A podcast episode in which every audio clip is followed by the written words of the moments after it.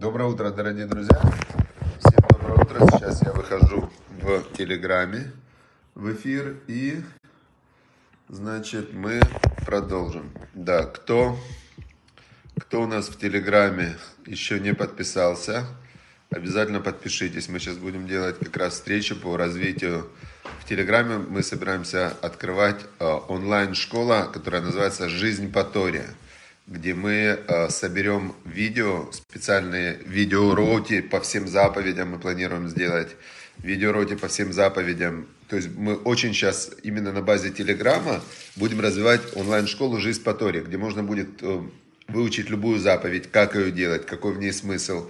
И мы собираем людей, которые русскоязычные люди, мы начинаем с русскоязычного мира, которые, как я, например, да, когда-то выбрали для себя путь «Жизнь по Торе», и э, сумели, сумели совместить, совместить жизнь в мире, да, в обычном мире, в котором мы живем, и совместить эту жизнь в мире, в котором мы живем, добиться каких-то результатов, успехов там, в разных сферах жизни, и при этом строить свою жизнь по Торе. И вот мы сейчас, значит, сейчас э, таких людей мы ищем, которые, вот как, например, Вадим Зинович Рабинович, да, он э, сумел и добиться каких-то результатов в жизни, хотя сейчас у него может быть не лучший период.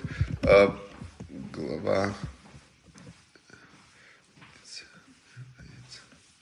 Воеце. Воеце. И сегодня у нас третий день.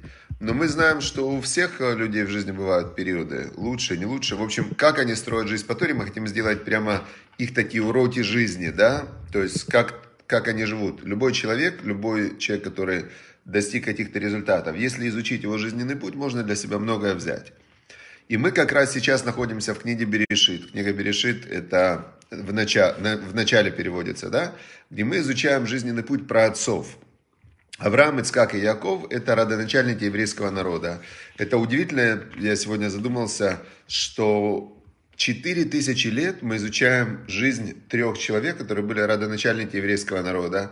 Мы называем детей их именами. Да? Меня зовут Ицкак, в честь Ицкака, про отца. Нашего сына зовут э, Яков, мы женой назвали его. Жену зовут Ривка, да? Как мы в той главе читали про Ицкака и Ривку. Сына зовут Яков. Почему? Потому что вот мы сейчас изучаем, был Яков, про отец Яков, который вышел из Бершева и пошел в Харан – и, значит, мы уже изучили, он пошел в Харан, по дороге ему снился, Всевышний к нему обратился, лестница в небо, а, Всевышнему открыл суть вообще жизни человека, что человек это как лестница в небо, и каждый твой поступок создает ангелов, которые поднимаются, и потом ангелы опускаются, это то, что тебе приходит, а, как сегодня это называют, закон бумеранга, да, назвали этот закон. Бумеранга, значит, вот тебе приходит бумерангом, ангел приносит тебе то, что ты дал, то, что ты туда послал. Дальше Яков пришел, пришел, мы знаем, к своим родственникам. Лаван это родной брат его мамы. И вот сейчас мы как раз находимся в, в этом моменте, что Яков увидел э, Рахель, свою племянницу, сразу ее полюбил, у него был божественный дух, да, который показал, что она его будет жена. И он, значит, пришел к своему дяде, он же его тесть будущий, да, и ему говорит, значит, э, и, сказ... и все, сегодня читаем отрывок сегодняшний. И полюбил Яков Рахель. Полюбил Яков Рахель. Мы знаем такую, такую специфику, да, вот многие рассуждают, есть любовь с первого взгляда, нет любви с первого взгляда. Есть любовь с первого взгляда. Увидел он Рахель, он ее полюбил. И сказал, буду работать за нее 7 лет, за Рахель, за твою дочку младшую. Значит, э, Якова предупредили, что Лаван это хитрец, каких мало. Знаете как? Для меня Лаван, вот если спросить, какой образ, как я себе представляю Лавана, он похож на, был такой покойный, э, его назвали Депа, Кернес, Геннадий Кернес, да? И он был очень хитрый человек, то есть он был реально хитрейший человек, который в, в начале он хитростью в советское время э, хотел хитростью прожить, попал в тюрьму. В тюрьме он тоже хитростью как-то очень себя неплохо чувствовал. И потом он стал мэром Харькова, второй город по населению в Украине, сделал Харьков лучшим городом в Украине. То есть в конце жизни он как бы народу отдал все, что в течение жизни, в течение жизни он э, накапливал, можно так сказать. И интересно, что... Вот я себе представляю Лавана именно вот так. Он был очень хитрый. И Якова предупредили, что Лаван хитрый. И как сказали, с ним надо договариваться, потому что если ты что-то не так скажешь, он тебя по-любому обманет. И поэтому Яков, он говорит, я буду работать на тебя 7 лет за Рахель. И тут он уточняет, дочку твою, чтобы он ему не дал за какую-то другую Рахель. Он бы у него отработал 7 лет. Говорит, ну давай мне Рахель. Он говорит, вот Рахель, дает ему Рахель какая-то там, а, а, ну служанка какая-то, рабыня Рахель. Он говорит, так я же за Рахель хотел работать, за дочку твою. Лаван говорит, ты же не сказал. Якова предупредили, что так может быть. Поэтому он говорит, я хочу работать 7 лет за дочку твою, за, значит, а, его предупредили, что Лаван может и тут обмануть. Он мог поменять имена Рахель и Лея. Он говорит, я же назвал тебя Рахель, у тебя Лея. Теперь я называю вас наоборот. И я, значит, теперь э, отдаю тебя, ну, то есть он мог это поменять. Так Яков уточняет за младшую дочку. То есть он дал ему полное определение, за кого он готов работать 7 лет. И сказал ему Лаван, хорошо дать ее тебе, чем дать ее какому-то другому человеку. Живи со мной. Значит, э, мы бы с вами не поняли, что он ему ответил, если бы не комментарий Малбима, который изучал всю устную Тору. Лаван ему при этом отвечает, он его все равно обманул. Он ему говорит, слушай, мне вообще твоя работа не нужна. Я тебе просто отдаю ее вообще бесплатно. То есть он это, когда он это сказал, он как будто бы убрал все предложение Якова. И он, значит, говорит, просто живи со мной, мы что, мы родственники в конце концов. Ладно, я тебе ее и так отдам. То есть это не то, что он принял его условия, а он себя оставил в этом договоре полностью открытым, чтобы потом сказать, смотри, я не, не принял твои условия, я просто сказал, что я тебе ее отдам, не за работу. И работал Яков за Рахель 7 лет. И были они в его глазах как э, дни, как, как несколько дней. Б-авато ота, что он любил ее. Здесь э, Устная Тора нам дает тоже интересную такую э, глубину в этих словах. Когда человек э, любит кого-то, да, что значит он любит кого-то? Любит кого-то, тут есть два варианта. Можно любить кого-то, как э, один был хасидский рэбе, и он ученика спросил, говорит, вот ты, ты рыбу любишь? Он говорит, да, я рыбу очень люблю. А он говорит, нет, говорит, если бы ты рыбу любил, ты бы ее бы не кушал ты бы ее бы отпускал бы в речку, и в речке бы там давал ей, отпускал на свободу. А так как ты ее любишь скушать, так ты не рыбу любишь, ты себя любишь. Не говоришь, что ты рыбу любишь, ты любишь вкус рыбы, да, это же не значит, что ты рыбу любишь, раз ты ее ешь. Теперь, когда человек любит кого-то, чтобы это, этого кого-то получать, то ему не может быть э, ожидания как считанные дни. Для него, наоборот, каждая минута ожидания, он страдает от этого, он не получает то, что он хочет. Но Яков любил именно ее. То есть он э, не то, что он хотел ее себе забрать, там, поиметь и так далее. Он хотел, он любил ее. Вот это Тора нам устно подчеркивает, что поэтому для него, так как он любил ее именно, э, во имя ее, не чтобы забрать, а просто он любил ее, для него 7 лет было как считанные дни. Он не, не хотел ее быстрее забрать. И сказал Яков Лавану, дай мне мою жену, э, потому что закончились дни, которые я ждал, и зайду я к ней. Все-таки через 7 лет он уже приходит к Лавану и говорит, 7 лет прошло по договору. Все. Тут опять подчеркивается хитрость Лавана. И собрал Лаван людей места и сделал пир. Значит, обычно, когда устраивают пир, э, свадебный пир, то написано так, устроил пир и собрал на него людей. То есть человек организовывает пир и собирает на него людей. А тут написано, что он собрал людей, а потом сделал свадебный пир. Значит, назначил. Тоже говорит нам устная Тора, это слышал от Равыцка Казильбера Зацаль, что Лаван был хитрейший человек. Он был такой, говорит он, аферист, что страшный. Он собрал людей э, города этого и говорит, люди дорогие, знаете моего племянника Якова? Все говорят, знаем, он такой цадик, он такой праведник, вообще святейший человек. Там, где он, прямо свет. Он говорит, жаль, что ему придется уйти от нас. Такой хороший парень, и вот придется ему уйти. Они говорят, как уйти? Он говорит, ну, ему пора жениться уже, а он как бы жениться он хочет, да? Пора ему уйти. Они говорят, так давай женим его. Он говорит, ну, смотрите, было бы хорошо, но у меня сейчас с деньгами плохо. Я, бы ему, я готов свою дочку дать ему в жены. Если вы деньги соберете на, на свадьбу, значит, свадьба будет. И, значит, э, он собрал людей, люди проголосовали, деньги дали, и он э, говорит, все, значит, свадьба будет, с меня, конечно, дочка, с вас деньги. Так, так это устное предание нам рассказывает его хитрость.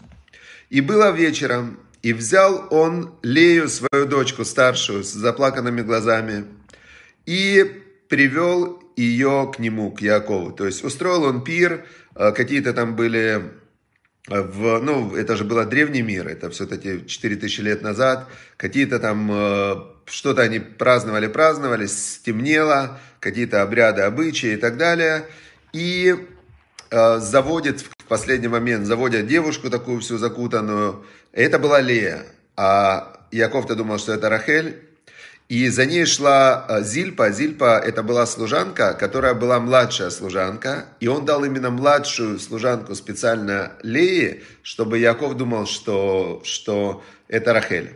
И Зильпа была там. Значит, дал он ее ему в э, служанке. И было утром, и вот она Лея. Яков утром рассвело, э, древний мир, значит, темнеет рано. В закутанная девушка. Яков, значит, э, ну, столько лет, ему уже на тот момент было 84 года, вступает с ней в отношения. И рассвело, он смотрит, это Лея, и сказал он Лавану, что это ты сделал мне? Я же за Рахель работал на тебя. Зачем ты меня обманул? Он ему говорит. Представьте эту ситуацию. И сказал Лаван, Лаван ему говорит, Лаван переводится слово белый, его звали белый как а, одно, с обратной стороны, если читать, наваль это падаль, да, лаван это белый, а так это падаль. Но так это белый. И Лаван ему говорит, смотри, говорит, я тебя не обманул. Лоя секен бемекамену. Не будет так делаться в нашем месте. В нашем городе есть свои обычаи. Ты просто не знал о них. Я сейчас тебе все раскрою глаза. Я тебя вообще не обманул. Смотри. Значит, нельзя давать младшую дочку в жены, замуж выдавать, перед старшей.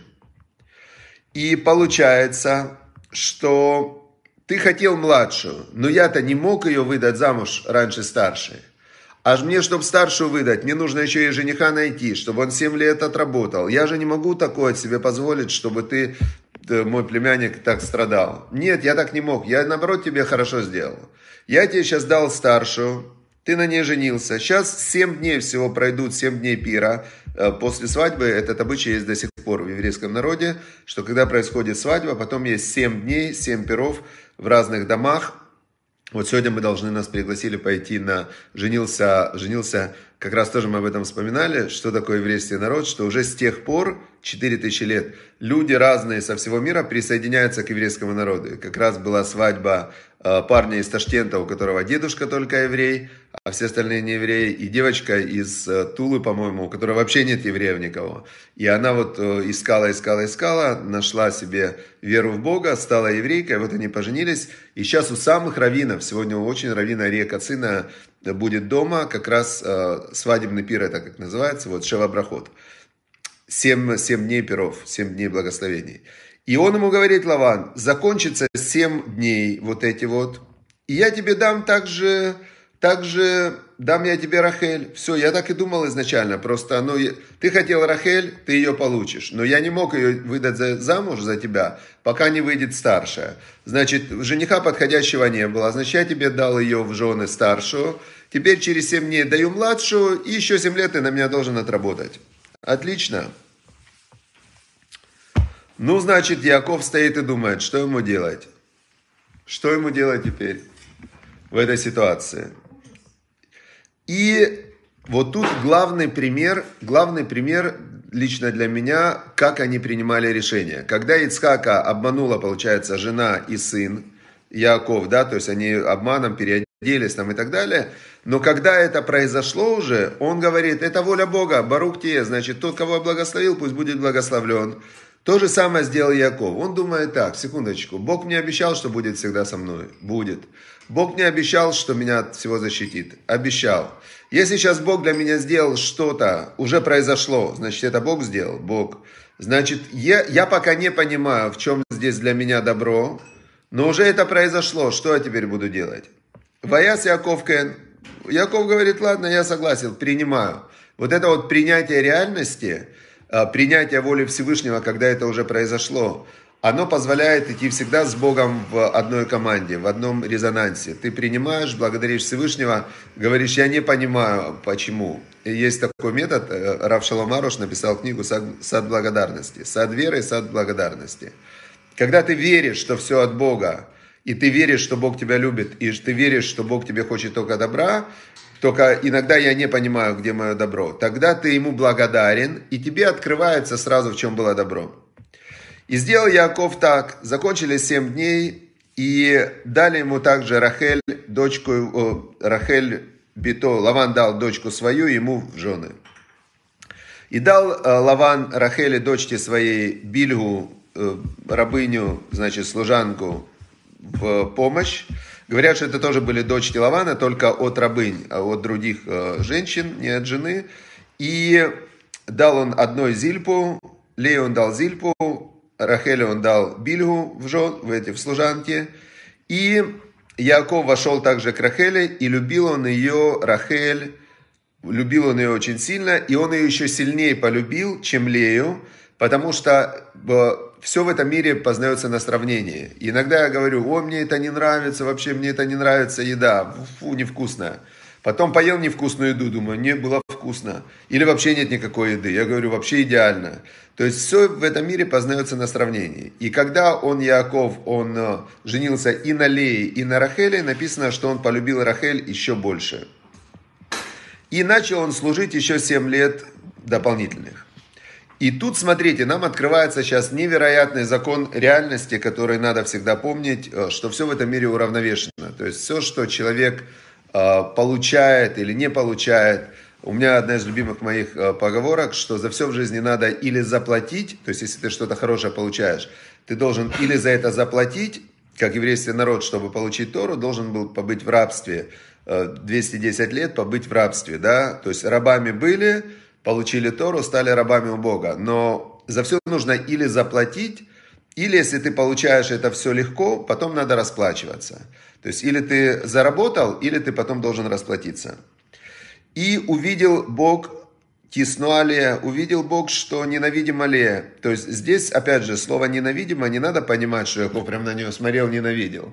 Но относительно того, как он любил Рахель, он, она была, считалась это как обратное. Любовь и ненависть – это два чувства противоположных. Так, относительно того, как он любил Рахель, Лея считалась снова. Бог увидел это. Ваевтах – это рахма. И открыл он ее чрево, да, переводят матку. Рехам – это как матка, да, открыл. Она начала рожать. А Рахель была бездетная, а Карает, она была бесплодная. Значит, э, мы видим, что все здесь уравновешено. Он сильно любил очень Рахель, но она была бесплодная. Лею он любил меньше, но она открылась, начала рожать. Ватар Лея, и она забеременела Лея сразу и родила сына, и назвала его именем Реувен. Назвала именем Реувен, э, переводится это имя Лерот, э, Рея это зрение, значит Реувен это как видящий, видящий, да? Сказала она, Кира Ашембе Они, увидел Бог мою бедность, да, как бы, что не хватает мне. И теперь-то меня муж мой полюбит, сказала Лея с надеждой. То есть родила ему сыночка.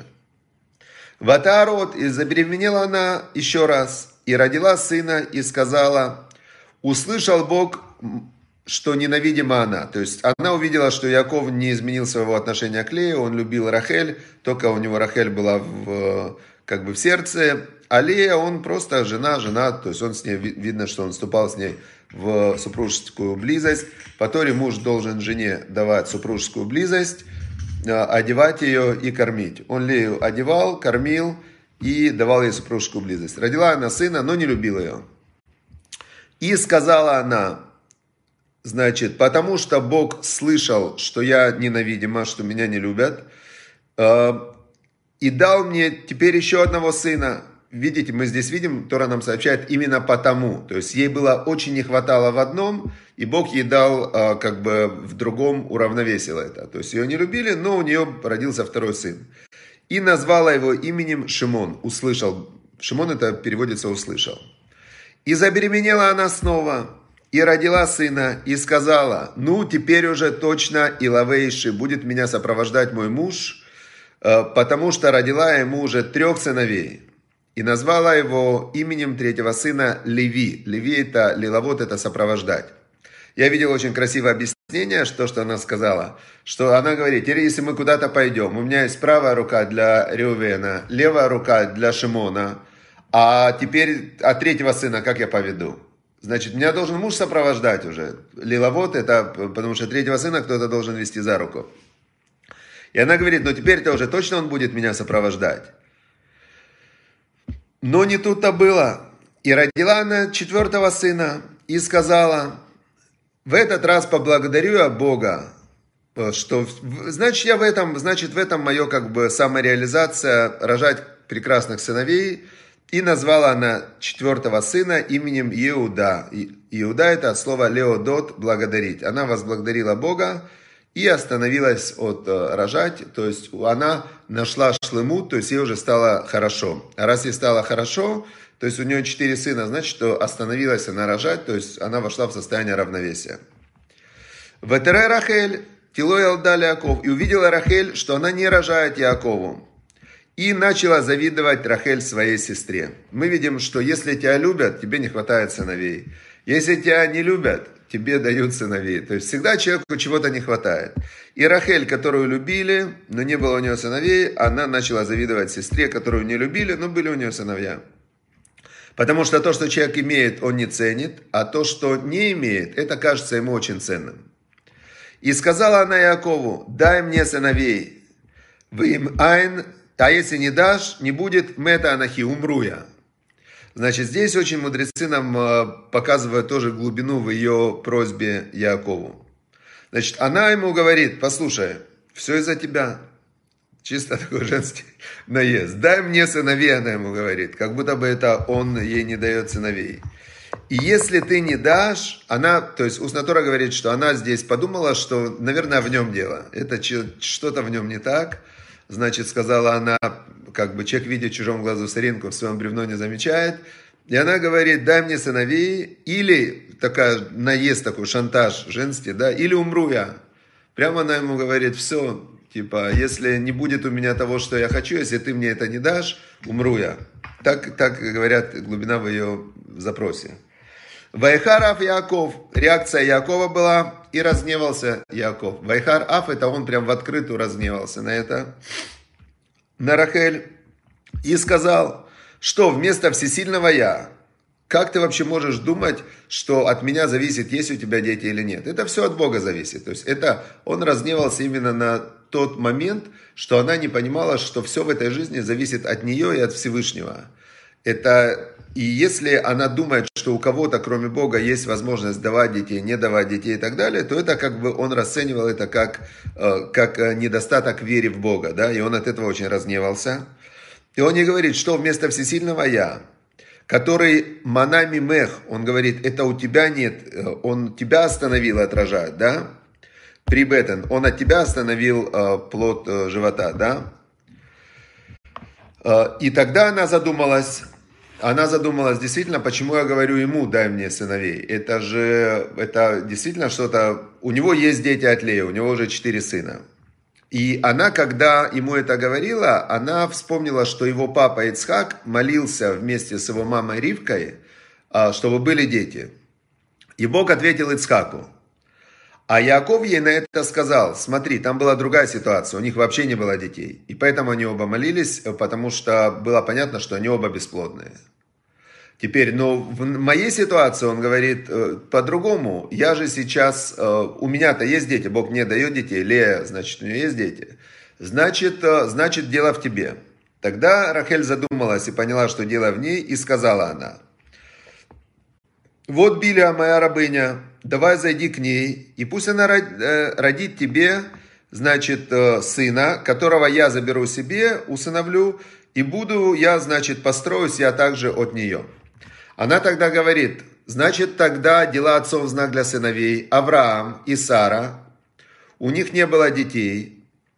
Значит, Сара дала ему Агарь в жены. Агарь родила, и после этого родила Сара. Она говорит, я тогда буду делать, как бабушка делала.